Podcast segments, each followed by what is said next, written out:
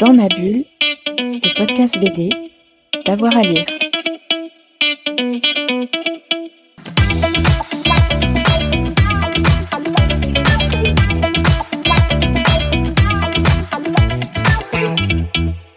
Bonjour à toutes et à tous et bienvenue dans ce 31e épisode de Dans ma bulle, votre podcast 100% BD avec avoir à lire. Aujourd'hui on parle de bande dessinée avec un joli accent brésilien. On a eu le bonheur de rencontrer Marcelo Quintanilla lors du dernier festival Quai des Bulles à Saint-Malo. On lui doit notamment cette balle pour Oxford avec Georges Etner chez le Lombard, mais aussi chez ça et là Tungsten, Mes chers samedis, Talk de Verre ou bien encore Les Lumières de Neroy. Écoute, Jolie Marcia vient de sortir, il en parle au micro de Florian pour Dans ma bulle. Bonjour Marcelo et merci d'avoir répondu favorablement à notre invitation aujourd'hui. Euh, merci, merci beaucoup, je suis très content d'être là. Merci.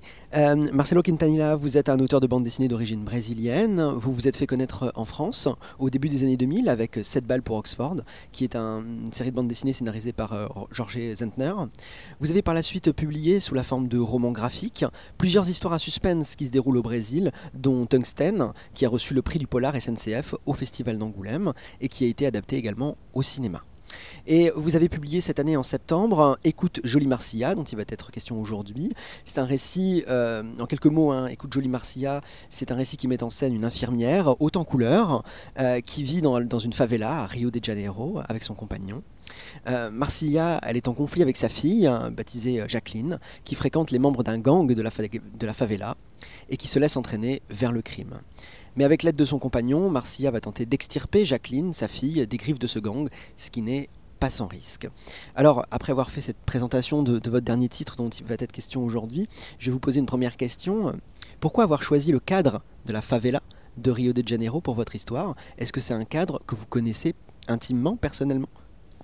Euh, je pense que tous les Brésiliens connaissent les, cadres de la favela ou de la pauvreté d'une manière très proche, très objective. Euh, ou au moins devraient connaître. Euh, parce que la différence sociale au Brésil elle est très présente dans notre vie, tout le temps, tous les jours. Et euh, je ne crois pas que les gens peuvent simplement fermer des yeux pour ça. Et en fait, à chaque fois, je travaille sur un,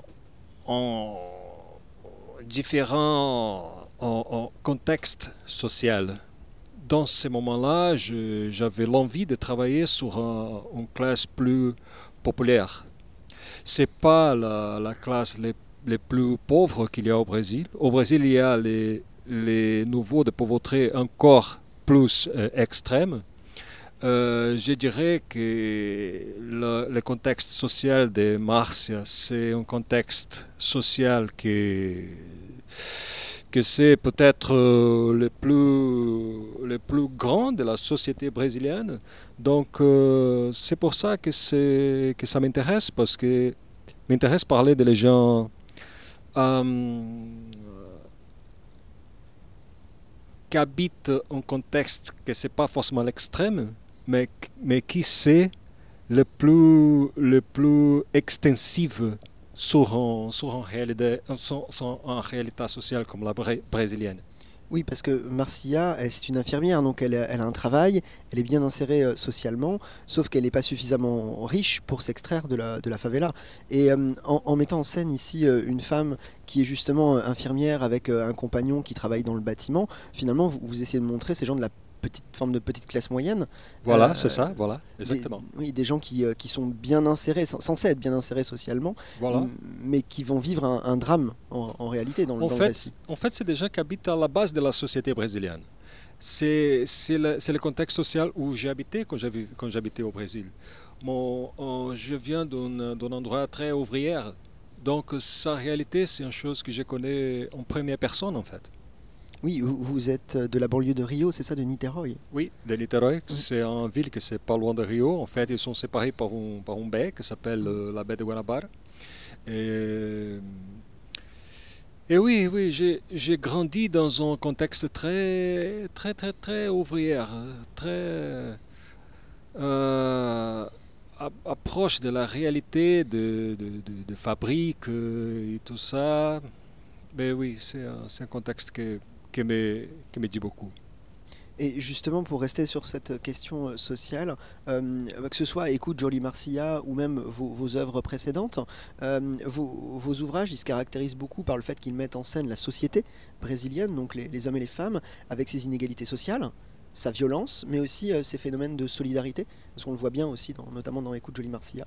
Et je voulais vous, demander si vos bandes dessinées sont pour vous un moyen de rendre compte de l'état la société brésilienne aujourd'hui comme, hier pour d'autres de vos ouvrages qui se déroulent dans les années 50 ou au 19e siècle? Je dirais que oui. En fait, j'ai- on peut dire que l'histoire de la société brésilienne, c'est une histoire de un pauvre qui fait tout ce qu'il peut pour euh, exister en, en contre de l'État. Je dirais que l'État, c'est le plus grand ennemi peuple- de, de- peuple brésilien, historiquement. Euh, ça, c'est un contexte qui, qui touche tous les, classes sociales. Indépendamment, si c'est la, la plus peur, la plus riche, c'est un contexte qui, qui, qui touche tous les niveaux de la société brésilienne. D'accord. Et euh, quand, vous dites que euh, finalement le- l'État s'est construit contre le peuple euh, par rapport à la dictature ou, ou même aujourd'hui encore avec un gouvernement de, de Bolsonaro, Surtout, surtout aujourd'hui. oui. Ouais.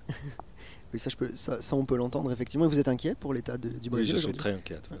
Et les- les- vous êtes inquiet pour les élections de, brésiliennes prochaines Eh Bien sûr, bien sûr, Ouais. je suis très inquiète. Oui, ça, je me, ça, ça, m'en doute aussi.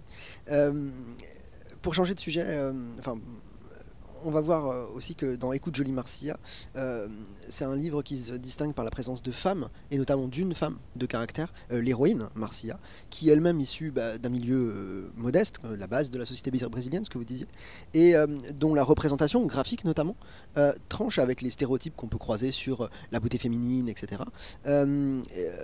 Pouvez-vous nous expliquer un peu ce, ce choix de mettre en valeur déjà euh, ces figures féminines, figures féminines fortes, et euh, qui sortent un peu de- de- des cadres qu'on peut voir dans la bande dessinée traditionnelle? En fait, euh, c'est pas forcément un choix. C'est pas un choix. C'est c'est plus complexe que ça. Euh, parce que chaque fois, je travaille surtout la psychologie de chaque personnage. Oui. Je fais pas un choix de si, si je vais travailler sur un personnage masculin, si un personnage féminin. Pour moi, ça, ça fait ça, ça fait pas ça, ça fait pas grande différence pour moi. Euh, parce que j'ai pas l'envie de travailler des univers qui on peut dire euh, l'univers féminin ou l'univers masculin Oui. parce que je peux pas comprendre la différence entre les, entre les, entre les deux. Pour moi, c'est très difficile à comprendre ça. Euh, je je peux pas dire comme une femme euh, pense, mais je je peux pas dire euh, non plus comme un homme pense. Pour moi, c'est difficile de dire ça. Mais je peux risquer de dire comme un être humain peut, peut- peut penser euh, quand, quand, il, quand, il, quand il est en face de certaines euh, euh, situations, certains contextes. Euh, il y avait beaucoup de temps que j'avais l'envie de faire une histoire autour d'une chanson, que c'est une chanson du 19e, Oui. qui s'appelle Escuta, euh, Escuta Formosa Márcia, Mm. Écoute Jolie Márcia, Oui, qui a été très. euh, euh, que c'est une de mes chansons préférées. Et il y avait beaucoup de temps que j'ai pensé d'écrire une histoire autour de cette chanson. Et mon personnage sont toujours basés dans quelqu'un que j'ai connu et ou que je peux imaginer que je peux connu quel- quelqu'un comme ça qui habite au Brésil dans une réalité comme ça. Euh, oui, il y avait un moment où, tous ces éléments sont, ils se mettent ensemble pour, euh, pour écrire cette, cette histoire. Et, et je crois que c'est pour ça, je pense que les chansons, il a déterminé la, la, la construction de ce personnage. C'est une chanson qui est célèbre au Brésil? Est-ce que c'est une chanson qui est très connue au Brésil? Elle n'est pas très connue. Elle est pas très connue en fait. C'est une chanson anonyme qui s'était enregistrée pour pour la première fois pour deux voyageurs allemands qui s'étaient invités pour la pour la pour le pour les rois portugais dans ce moment au début du 19e. Ils ont enregistré tout ce que sont la manifestation culturelle qu'ils ont qu'ils ont vu au, pays. Et cette chanson, c'est une chanson qu'ils ont, qu'ils ont enregistrée, que c'est une chanson d'origine peut-être euh, autrichienne, euh, euh, quelque chose comme ça, de la tradition de la chanson autrichienne. populaire et qui s'était utilisée pour, le, pour les rencontres de la bourgeoisie euh, brésilienne et portugaise dans ce moment euh, au Brésil, euh, juste après l'indépendance. D'accord. Et qu'est-ce qui vous a plu? Qu'est-ce qui vous plaît en fait dans cette chanson-là? Je dirais que la poésie, la poésie, oui, oui. D'accord. Et c'est ce qui vous a inspiré le- l'ensemble de l'album? Vous avez construit donc l'album au- autour de la chanson. Et pourquoi justement avoir choisi une, une infirmière Donc une femme qui s'occupe des autres finalement? Oui, c'est pour ça. C'est parce que je pense que cette, cette profession donne, donne une idée très claire, très objective euh, de, de, de la manière comme cet personnage peut recevoir tout ce que la vie impose sur elle. Euh, donc, si, si tu travailles dans un hôpital, forcément, tu, tu vives toujours avec la mort, avec le- la tristesse, avec euh, les gens qui, qui disent adieu tout le temps, mais aussi les gens qui se récupèrent d'une maladie, les gens qui, qui, qui, peuvent, qui peuvent survivre. Donc, euh, ça donne une personne un, un- un- un- un- un point de vue très humain sur, euh, sur, des, sur des personnes, Mhm. je dirais. D'accord. Et euh, donc vous, vous, avez, euh, vous avez déjà euh, plus ou moins répondu à cette question, mais j'aimerais que vous, vous développiez. Marcia, c'était quelqu'un que vous connaissez, donc vous vous êtes inspiré de quelqu'un de, votre entourage ou quelqu'un que vous avez croisé dans votre vie. Donc quelqu'un, enfin, Marcia, c'est un personnage qui est très généreux, qui est très excentrique aussi. C'est quelqu'un qui, qui n'hésite pas à dire ce qu'elle pense. C'est quelqu'un qui va vers les autres. Donc vous avez, vous êtes inspiré de qui pour faire ça de Marcia Oui, j'ai connu, j'ai connu quelqu'un que c'est très pareil à Marcia, très pareil. Euh, mais bien sûr, l'histoire, c'est une fiction. Mm. Et je ne peux pas connaître une personne très, très au fond comme ça. Donc, euh, je dirais que beaucoup de sa personnalité, c'est, aussi fictionné. Mais sa visage et sous présence sur, le, sur, sur l'ambiance et tout ça, oui, c'est vraiment inspiré dans une personne. D'accord. Et euh, Mais, mais en fait, ça se passe avec tous mon, mon, mon personnage.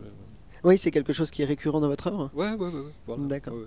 Et, euh, et justement, euh, ça vous aide à construire? Parce que vous, le- derrière les, les différences, vous parlez toujours dans votre, au sein de votre œuvre hein, de, euh, du Brésil, euh, mais aussi ce qui caractérise votre œuvre au-delà de- des différences graphiques, etc., ou narratives que vous pouvez insérer, c'est le, le travail sur la psychologie des, des personnages, hein, ce qui fait Oui, que, voilà, voilà. que vous, vous avez vraiment un, un travail minutieux de construction de vos personnages.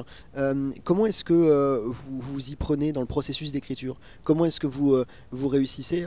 À quel moment est-ce que vous construisez la psychologie de ces personnages? Et plus généralement, comment est-ce que vous construisez vos, histoires? Est-ce que vous passez par l'écrit? Vous écrivez d'abord l'ensemble de votre récit Ou alors vous passez directement au, au dessin, par le storyboard, etc. Ça dépend. Je peux faire de, de toute manière. Avec Marcia, c'était tous très organique, tous très improvisé. D'accord J'écris rien sur ça. Euh, J'ai commencé déjà à dessiner des pages. Mhm.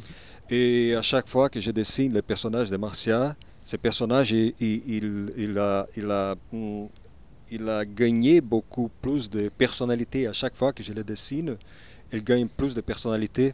Et une fois que la personnalité, la personnalité d'un personnage est déterminée, sont les personnages qui, qui déterminent la manière comme l'histoire devrait être racontée. Donc, euh, je dirais que les personnages sont vraiment des auteurs de l'histoire. Je, je, peux faire, je peux faire pas beaucoup sur ça.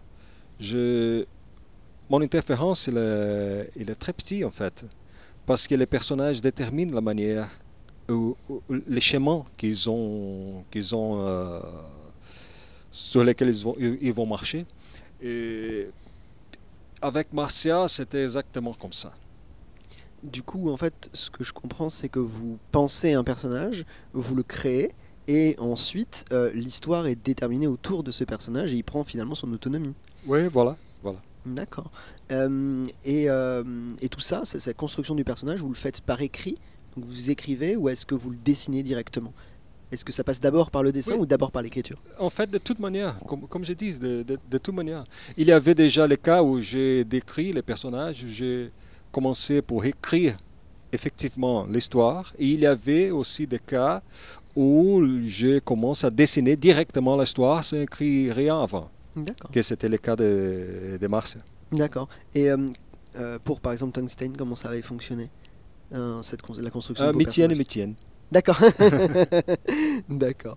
Euh, donc moi j'ai trouvé euh, sur, sur Marcia euh, qu'en dépit donc, des, des difficultés au- auxquelles les personnages sont, sont confrontés, euh, cet album c'est un récit qui est finalement plutôt optimiste à mes yeux. Est-ce que ça traduit votre, votre optimisme ou euh, pour, pour, le, pour la suite on- ou, euh, Je ou dirais pas, je dirais pas. Je suis pas une personne optimiste, mais je suis pas une personne pessimiste non plus. Euh, ça sont pas une chose qui, qui, je crois que sont importants pour l'histoire.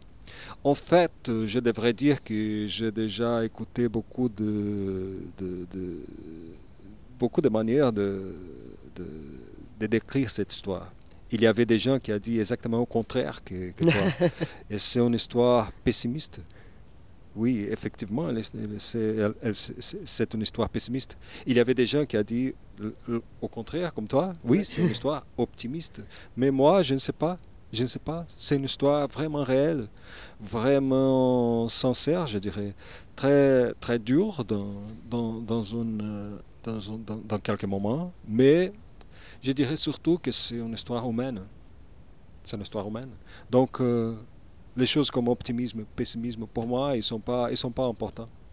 Ce que vous avez cherché à traduire, notamment dans Écoute Jolie Marcia, c'est l'histoire d'amour filial euh, entre une mère donc, euh, et sa fille, mais aussi une relation d'amour entre bah, une, une femme et, euh, et son compagnon. Euh, Oui, C'était voilà. important pour vous de parler de ces sujets-là? Oui, je crois que oui. Je dirais que beaucoup de mes histoires ils sont créées autour de l'amour. Parce que je pense que les, relations humaines, ils sont médiées par des choses comme l'amour, euh, la haine, la, tension et tout ça sont les choses qui font l'amalgame de, la, de toutes les relations humaines. Et euh, cette histoire d'amour euh, entre euh, Marcia et, sa fille, on sent que finalement que les, sentiments de, Jacqueline sont assez paradoxaux envers, envers sa mère, puisque elle elle l'aime, elle sait qu'elle sera toujours là pour elle, mais dans un même temps, elle, est, elle va détruire le cocon familial dans, dans lequel il vit, et euh, tout ça par l'intermédiaire de, euh, euh, du gang dans, de, la, de la favela.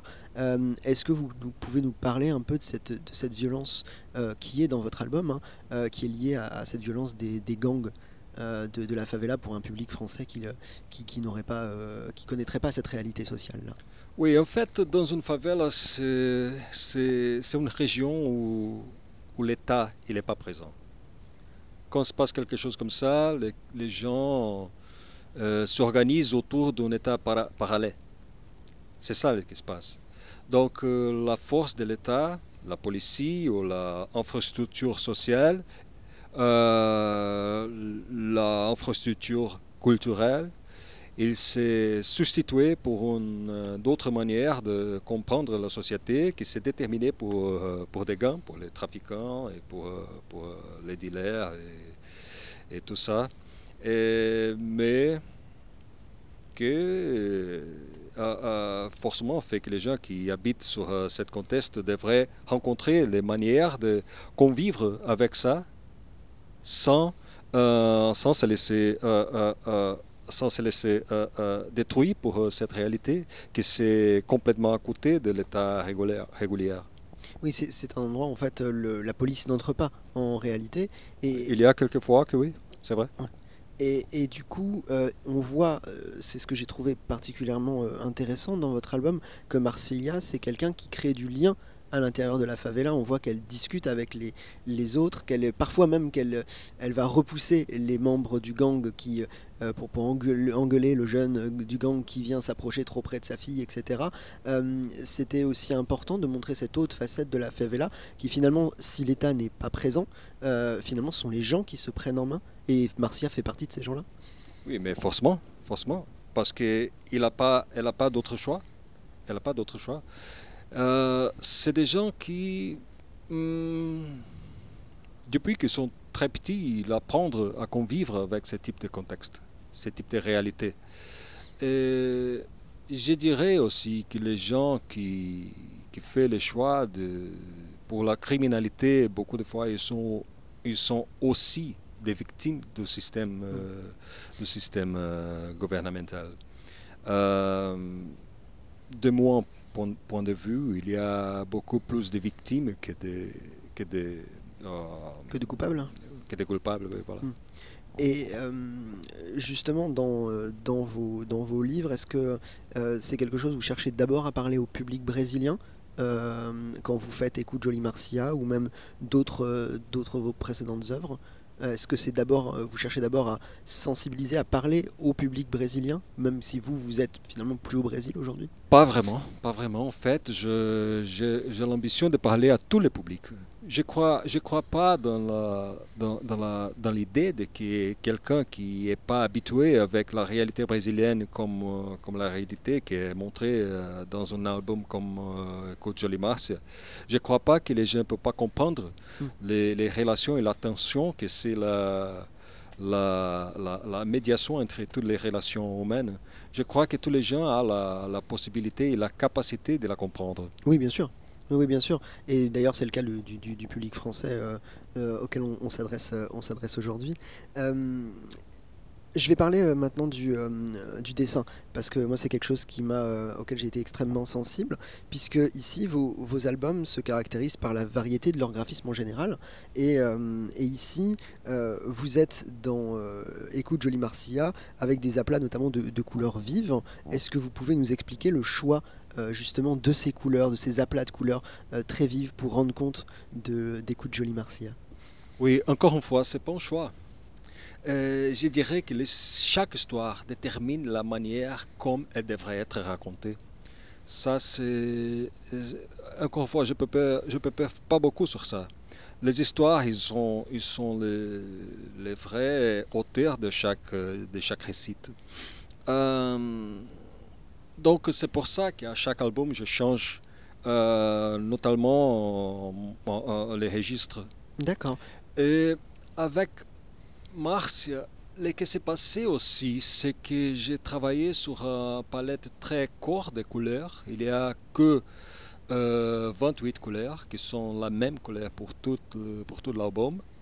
Mais aussi, j'avais, l'envie de travailler d'une manière qui qui représente une métaphore de comprendre la déconnexion avec la réalité qu'il y a aujourd'hui, euh, particulièrement au Brésil, mais je dirais que euh, pour tout le monde aussi, euh, qui s'expresse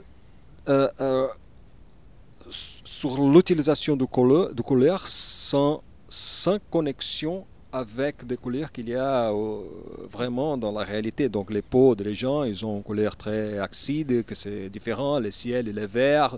Euh, les, toutes les couleurs ne euh, correspondent pas à les couleurs que les choses ont dans, dans la réalité. Mais, mais l'intention, c'était marquer cette déconnexion avec la réalité qu'il y a, qu'il y a, qu'il y a aujourd'hui au Brésil. Surtout, c'est une déconnexion qui, pour moi, c'est une des raisons qui fait que quelqu'un comme euh, Bolsonaro, euh, c'est notre président pour, oui. pour le moment. Pour le moment.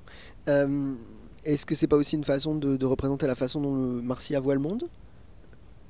Le choix des le choix des couleurs? Parce que finalement vous dites que c'est pas un choix que c'est euh, que finalement le euh, vos, votre technique graphique euh, est adaptée à, votre histoire et à vos personnages. et est-ce que ici ça, correspond aussi à la vision du monde de Marcia ou, ou c'est vraiment quelque chose de distinguer le réel et la réalité? Je dirais que peut-être oui oui je dirais que oui D'accord.